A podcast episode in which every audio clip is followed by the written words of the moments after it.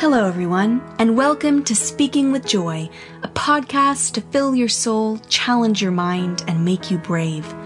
I'm your host, Joy Clarkson, and an evangelist for all things good, true, and beautiful. So make yourself a cup of tea, find somewhere comfortable, and let's dive in to this week's episode.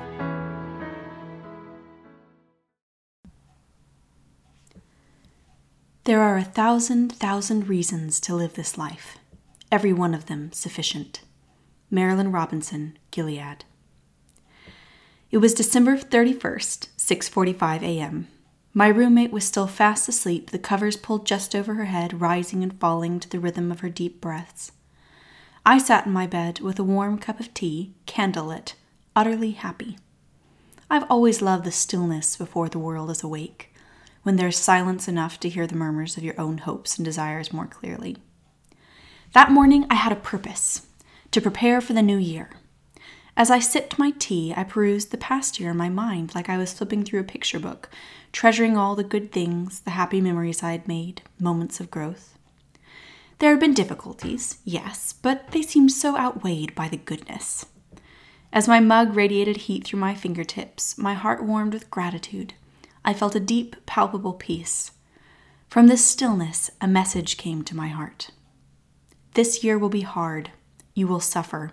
The people you love will suffer. Prepare yourself. I paused and opened my eyes. That's probably the general anxiety disorder speaking, I thought.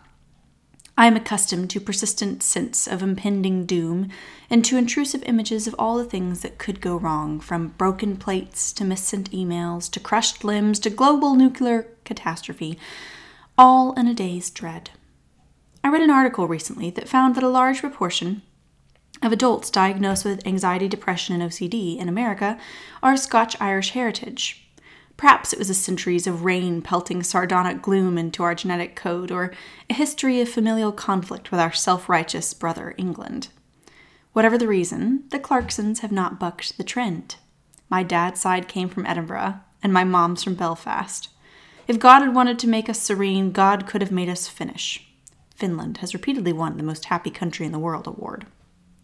I have often prepared a small speech in my mind for my future spouse about the highly likelihood of our children inheriting mental illness. Dear, I'm bringing great hair, bad knees, and clinical depression to the table. But would Yeats, Heaney, and Hopkins have written such beautiful poetry if they hadn't been so sad? Despite very little sign of a blossoming career in poetry, I comfort myself with these thoughts.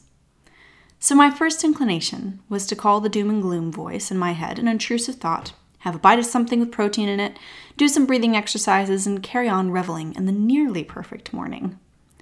Slightly agitated, I closed my eyes, attempting to reclaim tranquility. But the message came again, as clear as if my roommate had emerged from her cocoon of slumber and dictated the message herself.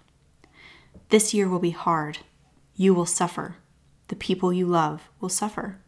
Prepare yourself. It was like I'd paused a song which now resumed at a slightly louder volume. I shook my head again, hoping the thought might trickle out my left ear like a tablespoon of presumptuous pool water from the college gym, but with one last burst of urgency, I felt it to be undeniably true. This year would be hard.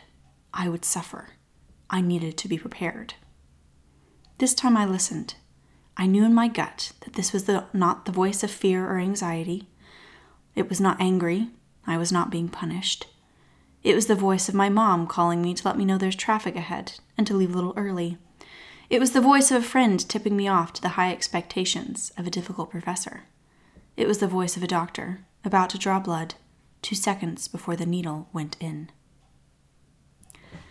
Hello, everybody, and welcome back to Speaking with Joy. And on that rather um, ominous note, a very happy new year to all of you. I'm very excited to be sitting down um, with a cup of coffee, looking out on a gray January day, um, because I'm excited to be starting back speaking with joy. I had four glorious episodes in December, which uh, were intended to be at least two more before the Christmas season came, but along with the Christmas season came uh, quite an intense bout of illness for me. I am recovered, but it was a busy few weeks, and I was laid rather flat with some mysterious illness, um, the origin of which you could probably guess. Um, but I am recovered. The year has begun, and I am excited to dive back into speaking with joy. And today I'm ex- especially excited because I'm going to share with you my plot, um, our plan for the next 10 weeks of episodes, which all have to do with a particular theme, a theme which you may not have uh, experienced or may not have deduced from the opening bit of this podcast today. And that theme is happiness. Uh, what I was reading to you at the opening of this podcast is the introduction to my new book, Aggressively Happy A Realist's Guide to Believing in the Goodness of Life. And it is a story from my own life uh, several years ago. And by several years ago, I mean almost a decade ago. It's beginning to be very distressing to me that, um, that my college years were a decade ago. I don't feel old enough for that to be true, but it seems like it is. And as I was reading it, um, I was thinking about the fact that you never quite know when you write a book, when you write anything that eventually other people read, you kind of don't know what world you'll be sending it into, what what the world will be like. And when I when I wrote this, um, it was I'm describing an event almost ten years ago, um, but I wrote it three years ago. But as I was reading it this morning, I thought to myself, "Gosh, that could have been I could have written that." at the opening of 2020. You know, um, this sense that we never know what we're getting in for with life, um, and and that um, that that sense of preparation, uh, which I will read you more about in a little bit, that sense of being prepared for suffering and difficulty, is something that could have been that I, I could have received as a as a message um, two years ago, as we were all entering into this wild couple of years of exhaustion and um, almost farcical strangeness and sadness and loss and many disappointments piled on top of each other. Um, this this preparation, this message that I heard, uh, could have been one that we could have experienced on the very edge of 2020, kind of diving into the last few years. But I was also thinking that, in a sense, I think for me, the experience the last few years has given me is that that message of um, this year will be hard, you will suffer, the people you love will suffer. Um, prepare yourself is actually a message more generally that uh, life itself sends at us. And I know this may sound um, ominous, but I think it's true. I think the last few years have given us this sense of the fragility, the unpredictability, um, and sometimes the the recurrent uh, disappointment that life can offer us. And I think now, actually, more than ever, you know, as we stand at the cusp of 2022, we have kind of this question of what do we do with that? What do we do with the message that life will be hard, that we will suffer, the people we love will suffer? Now, this is where uh, this book comes in. Something that I have tried to do over the last few years has been to create havens of beauty, of kindness, of goodness, of truth, of loveliness. Um, you know, in hosting this podcast, I, I liked to articulate it as an hour of sanity and beauty and goodness and truth, the sense that there was something you could come to and enjoy once a week that would fill your soul, um, challenge your mind, and make you brave. And and that's something that I I've tried to cultivate both personally for myself, but also in a public way. You know, I've done that on podcasts, I've done that on social media, um, and it's something that I've done for myself. Um, it's funny too because I think with a name like Joy, even when I'm just existing in the world, not doing anything in particular, um, that uh, I kind of represent to people something. I represent happiness, a joy, and I talk about that in the book uh, because my full name uh, has kind of an interesting contradictory meaning. Um, but what's interesting about that is that it kind of, when you bring the idea of cultivating beauty and happiness and joy in this world into conversation with this knowledge that we all have, perhaps in a more visceral way uh, this year, um, uh, that life is hard, that we will suffer, that there will be many difficult things.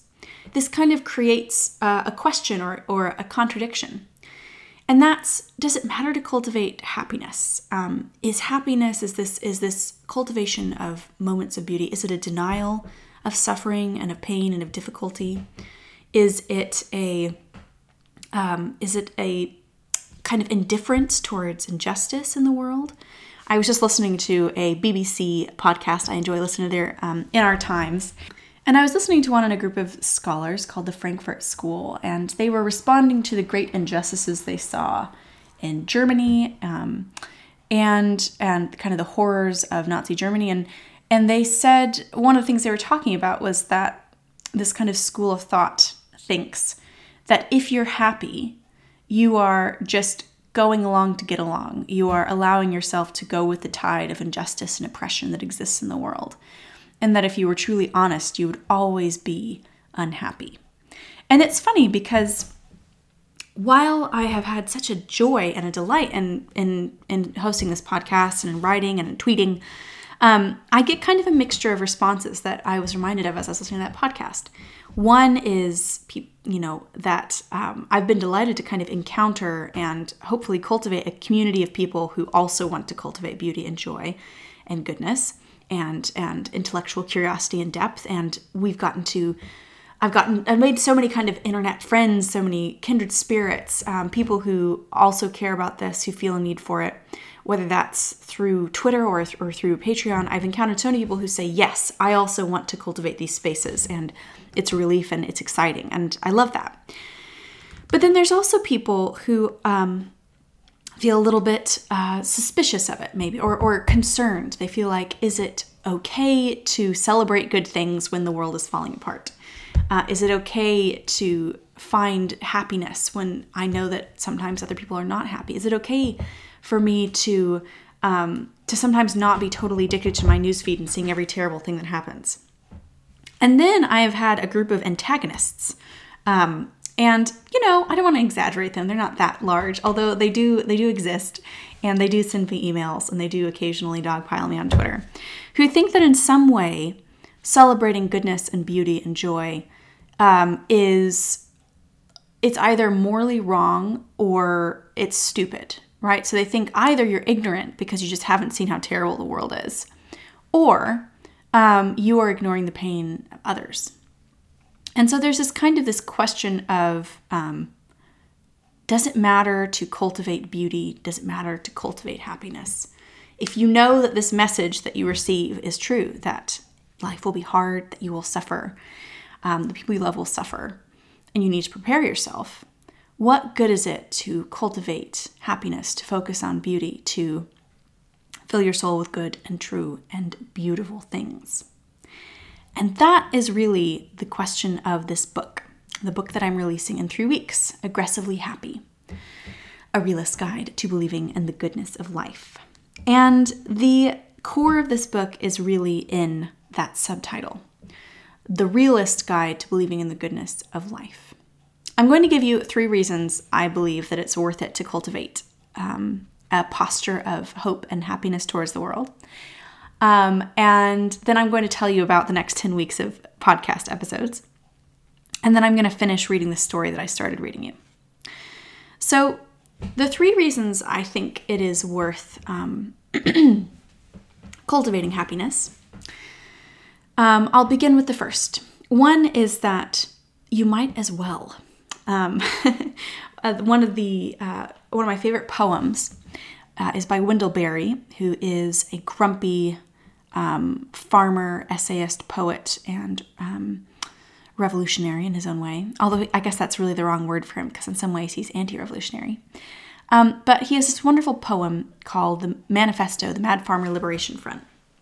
And in it, he has a little excerpt that I, I put at the beginning of the book where he says, Rejoice though you have considered all the facts. And one of the reasons I think it's worth it to cultivate a posture of joy in the world is that if life is going to be hard, and you know that, um, you can either just kind of resign yourself to life being bad, um, or you can say, okay, well, I know life is going to be hard, but I'm going to enjoy the good bits as much as I can and find ways to take joy and find ways to uh, cultivate happiness. And sometimes, out of defiance, out of spite against the difficulty of life, you might as well find happiness if you're going to admit the fact that life's going to be difficult. So that's reason number one. Reason number two is that it will bless other people in your life if you um, if you cultivate a posture of happiness. Um, I want you to know something. I write this in the introduction to my book, but you affect the people around you. Whether that is your husband, your wife, your kids, your roommate, your flatmate, your coworkers, who you are, the attitude that you bring into the world, the um, gift of yourself, has an impact on other people. And if you're concerned about making the world a kinder, easier, more just place, one of the most practical things you can do um, is to be a person who who brings light and delight into the world. So actually, cultivating happiness isn't just an act of, you know, kind of well, we might as well be happy. It's also a way to bless other people. It's a way to help the world be less noxious, less um, less cynical, less dark. Um, so, taking ownership over that is a matter of caring for and loving other people. But, and this is the core of what I believe and what I want to explore for the next three weeks, not three weeks, the next 10 weeks. The reason I think that we should cultivate a heart of happiness towards the world is that I think that at the core of life is goodness. I think that sometimes we're afraid to be happy because Happiness is a posture of vulnerability, it's openness, it's flinging your arms open to the world. And when you do that, it's easy to get sucker punched. And I think we have this fear that if we really threw our arms open to the world, we're open to it, that we would find actually that at the depths of it, when we looked, peered down in the well, that what was there was either nothingness or despair or chaos.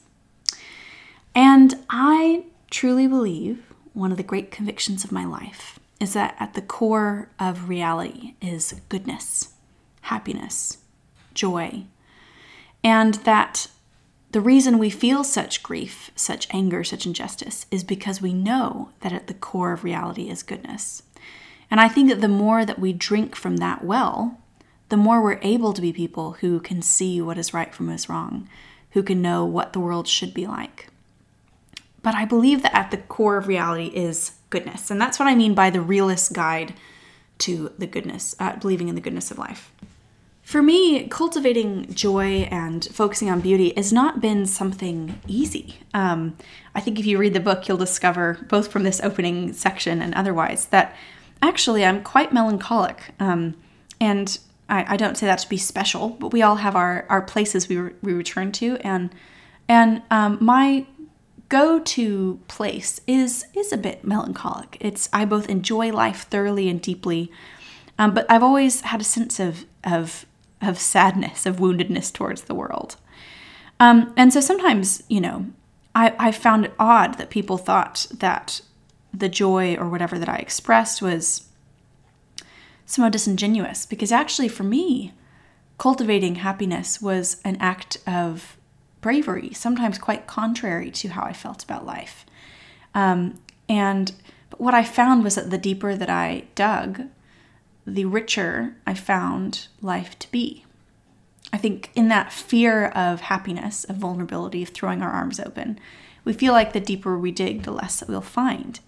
But I think that even accepting all the difficulties of life, even hearing that we will suffer, that the people we love will suffer, and life will be hard, that somewhere deep beneath the surface there is um, beauty and goodness. And in this book, I I am not an expert. I am young. I have much. I, I am not even yet wise. I might not be wise for 30 more years. It seems like people really aren't wise until they get well into their um, 60s. Um, but I have been living this aggressively happy life for a while. And I want to give tools to other people to think about what it looks like um, together to cultivate the capacity to rejoice, though we have considered all the facts, as my wonderful Wendell likes to say. And so that's what the next 10 weeks will be about. So, to pitch you, um, that's what we'll be looking at is how do we um, grapple with the real disappointments, the real heaviness, um, the real injustice of the world, and yet cultivate a posture of joy um, that is healthful for ourselves, that's healthful for other people, and also that testifies to that goodness at the heart of reality. So, with that said, I'm going to tell you what the next uh, 10 weeks will be. So, I will be, um, I regret to say, you all will, will journey with me, at least thematically, through my book. So, um, the book itself is structured around kind of 10 verbs. Um, and, well, actually, it's 11 verbs. Um, and the next uh, 10 weeks, I'll be going through those verbs. And each week, I will start by talking about kind of the theme of that week uh, on my own, using, of course, literature and music and visual art to explore those themes. And then I'll have um, an interesting person come on and discuss that theme with me. So the next 10 weeks will be themed around these verbs, these commands, these rules for a happy life, for an aggressively happy life. Befriend sadness. Flounder well. Remember you have a body. Enjoy things, unironically. Tell yourself a good story. Be like Mr. Collins. Believe in God. Accept love. Expect the end of the world. And give yourself away. So, those are our 10 upcoming weeks. Those will be the ideas that we'll be exploring.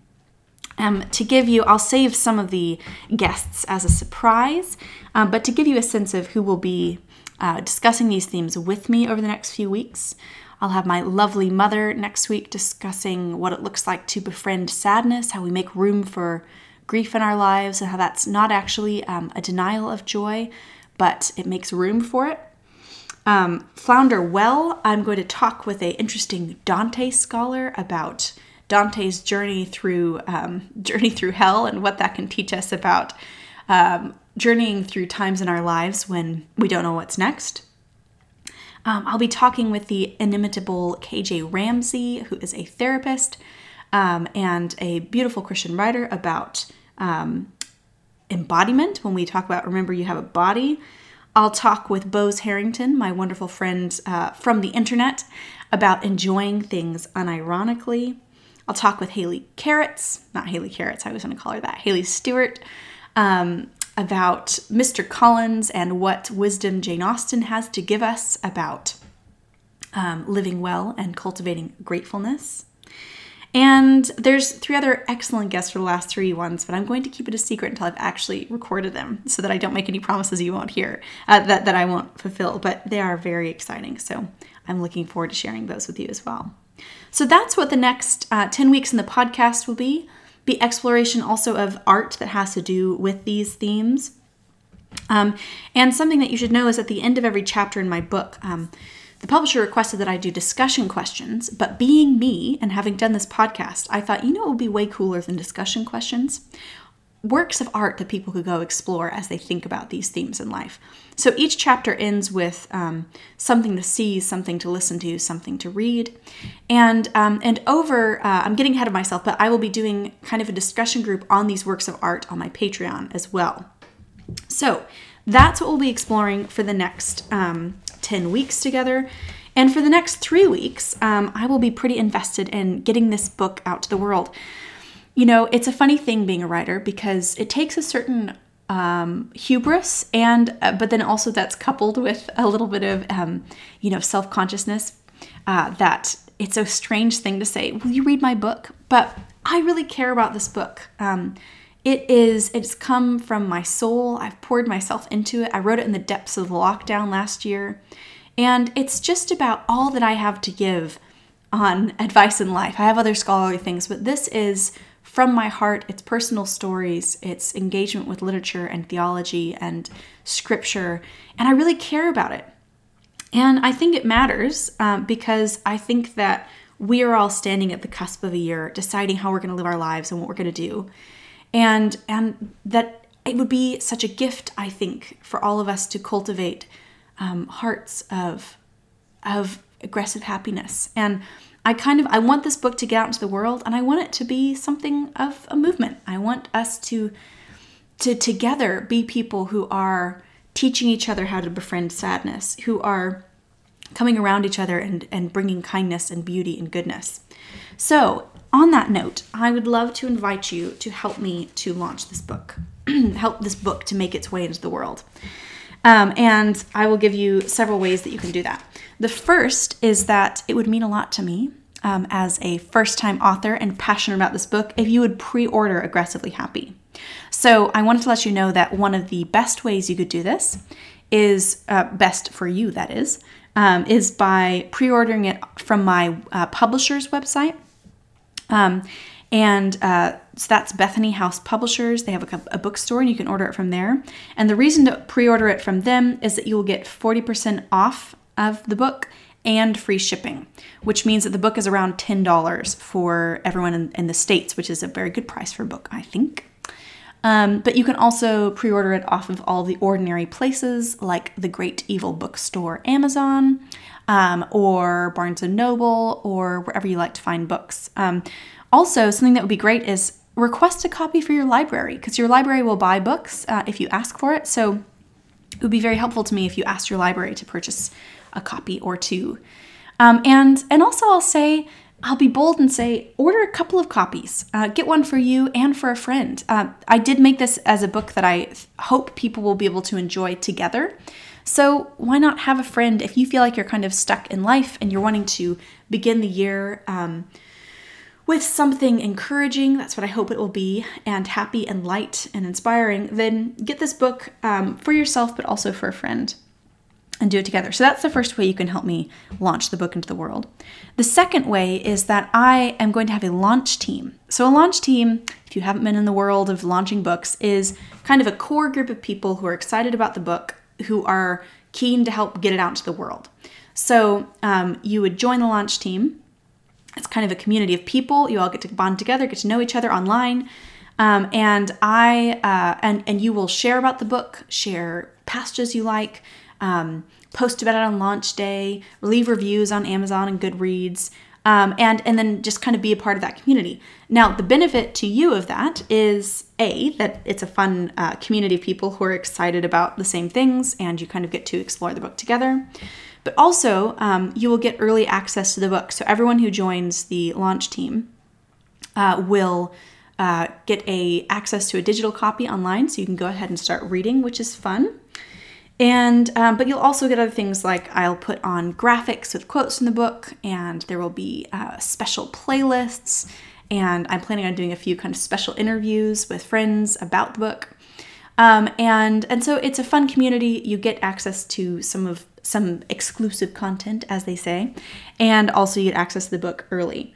Um, now, the way I'm going to do this, this is a little bit odd, um, but usually people host these on Facebook, but I realize that most, I don't really use Facebook that much. I have a Facebook page, but I don't use it that much. And I think a lot of my listeners don't.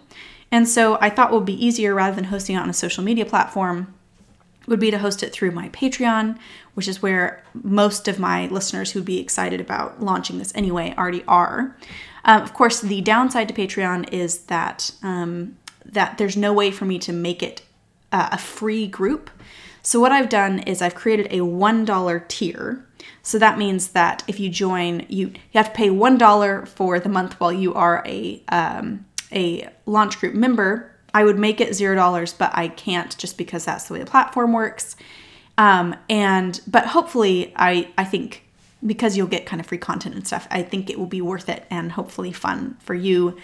Um, so I've made a $1 tier which on my Patreon and for those who don't know, my Patreon's kind of like the place where people who have enjoyed my podcast have supported it um, financially, and also where I've run reading groups and um, kind of do supplementary educational and community building from the podcast itself.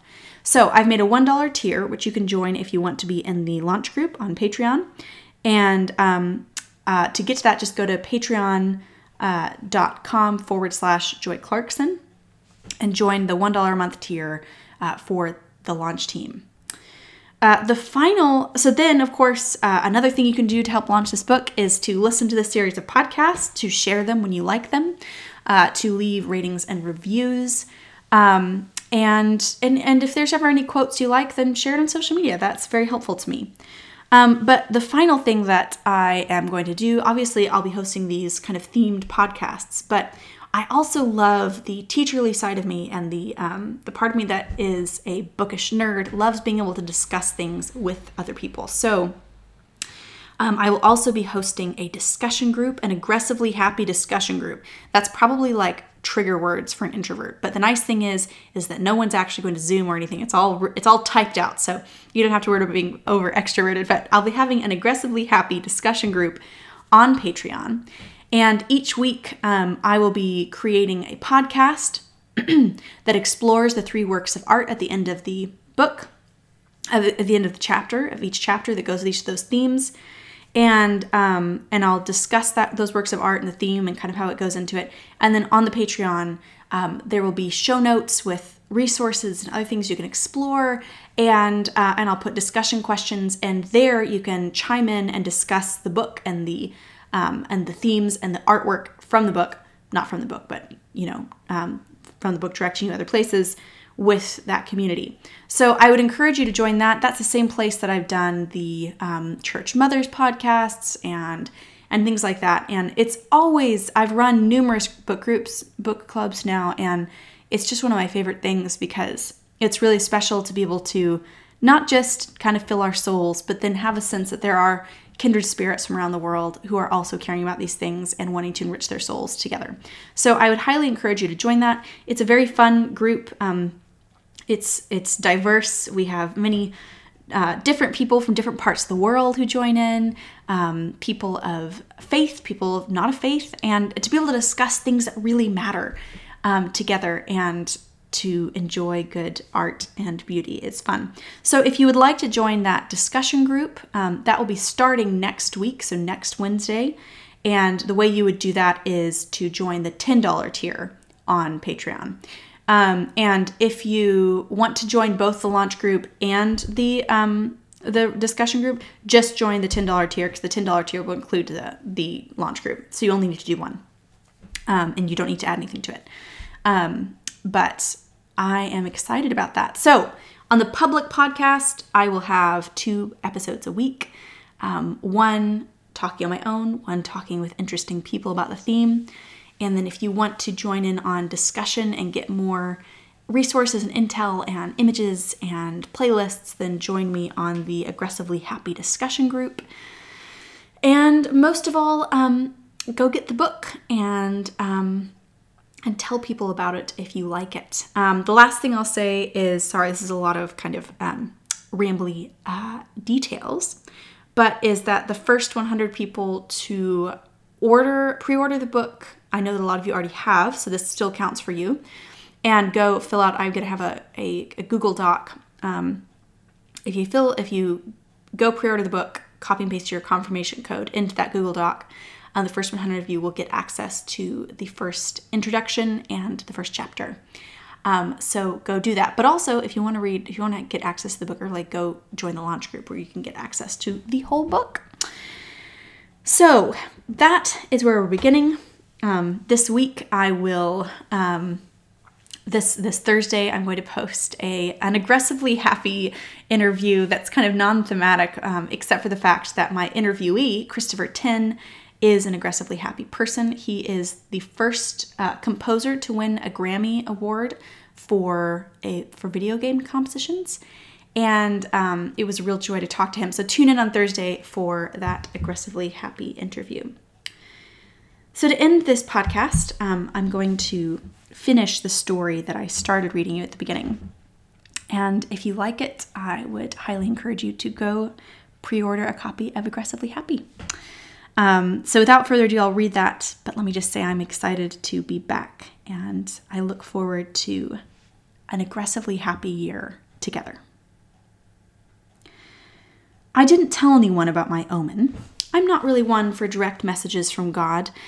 I have from time to time wished to hear an audible voice from heaven announcing definitively that God exists or telling me who to marry or where to go to grad school. But alas, I am subject, like most other people, to the vagaries of prayer, belief, and faith. For me, prayer is usually more about clearing away the clamor of life and the urgency of my insecurities, so I can hear the steady, calm voice of wisdom humming beneath it all. That is why this experience was so strange. It had a conspiracy theorist street preacher vibe to it. I felt almost embarrassed, and when I didn't feel embarrassed, I felt annoyed. For 20 odd years, my call had gone to voicemail, and all at once I got a message from an unlisted number with a foreboding voice at the other end telling me I was going to suffer. So, I told no one about it and went about my business, quietly waiting for the shoe to drop. And it did. It dishonors a sorrow to tell it to too many people, I think, and it was not entirely my own sorrow to tell, so I hope you'll excuse me if I don't share the particulars here. It is enough to say that it was crushing, that it went on and on, that there could be no happy ending. And yet, with the great grief of it clawing for my total attention, I somehow managed to graduate from college, get into Oxford and Yale for courses in religion and literature, and to turn them both down. I had tried and tried to talk myself into saying yes to one of the opportunities, but I could not. The more I prayed about it and sought that quiet voice, the more it evaded me. I could not be at peace about them, so I turned them down, half convinced it was what God wanted me to do, and half convinced I was insane for turning down the best opportunities I might ever have. More than anything, I was just bone tired. When I was honest with myself, I feared, as fragile as I was, that if I had gone on, I would have splintered, leaked, and failed. I see now that there was a wisdom in my hesitancy, but at the time, all I could feel was that I was stupid for turning down two dream opportunities. I felt that I was a coward or a fool, or very possibly both. I moved home to work and save money and get my bearings. I was so exhausted from the disappointment and the sadness of it all that I was barely able to be pleasant. I began to feel that I was a drain to everyone around me. Not that there were many people around me, because I was in that strange position of returning to a place where I had once been a very different person, and feeling oddly disjointed by the people that I knew in high school. I avoided the friends that I did have, because they acted so awkwardly around me, either conspicuously avoiding any discussion of the sad thing while indicating its present with a, presence with a dozen significant looks, or by trying to shore up the open ended pain of it with well meaning words. For the first time in my life, I thought a lot about dying. I didn't want to die exactly. I just was tired of living, tired of being in pain, tired of feeling lost, tired of being a drain to the people around me. So I threw myself into a handful of unglamorous jobs and tried to be okay. Henry David Thoreau aptly wrote that the mass of men live lives of quiet desperation, and I was quietly desperate. I grew to hate the silence of early mornings. With nothing to distract me, my sadness and my failures would visit me. I tried to avoid their gazes, but when there was no one else in the room, I couldn't help but acknowledge their persistent presence, their unflinching glares. The quiet mornings that were once a balm to my soul now felt like a poorly fitting shoe chafing a raw blister, opening an old wound again and again. One of my unglamorous jobs was working at a lo- local coffee shop. I enjoyed the intense physicality of this job and felt the constant social interaction, which helpfully distracted me and kept me from wallowing. One morning, I rolled out of bed at 5:30 a.m. to to open the shop. The temperature had fallen below zero, and I shivered as I clumsily unlocked the door to my car. It groaned in indignation as I sat down and sputtered into life resentfully as I turned the keys. I plugged in my iPhone and put on a shuffle, put a playlist on shuffle, hoping some female folk music would wake me up gently. As I turned out of my neighborhood, I thought of that December morning almost a year before. Jealousy, yes, it was jealousy of my past self for having access to such uncomplicated happiness and peace, seized my chest. I felt like I had been a better person before, and sorrow had made something small and brittle of me. My own face seemed oddly unfamiliar as I caught sight of my care weary eyes in the rearview mirror. Who was that? Could she ever be happy again? Feel lightness? As I crested a hill, a mountain vista greeted me, beckoning my eyes away from the rearview mirror. The silhouettes of the peaks loomed immense in the azure sky. A hint of pink, so faint it almost seemed like wishful thinking, peered over the mountains and breezed purple onto the horizon. I felt thankful for a moment that even if I was miserable, the world went on being beautiful. Suddenly, a final line of the chorus and the title of the song I was listening to caught my ears You are here. Somehow, something in me shifted. I had been trying to escape the blunt reality of what my life was, afraid some deep despair would set in if I stopped fighting. I was exhausting myself, wishing that life was other than what it was. And suddenly I realized I was here. It was no good wishing I was someone else, somewhere else. And maybe that was okay. When I arrived at the coffee shop, I left my car running and watched as the sun cast its rays on the mountainside. The rose hues of morning were no longer bashful but bold, illuminating the mountain, splashing each cloud with technicolor confidence.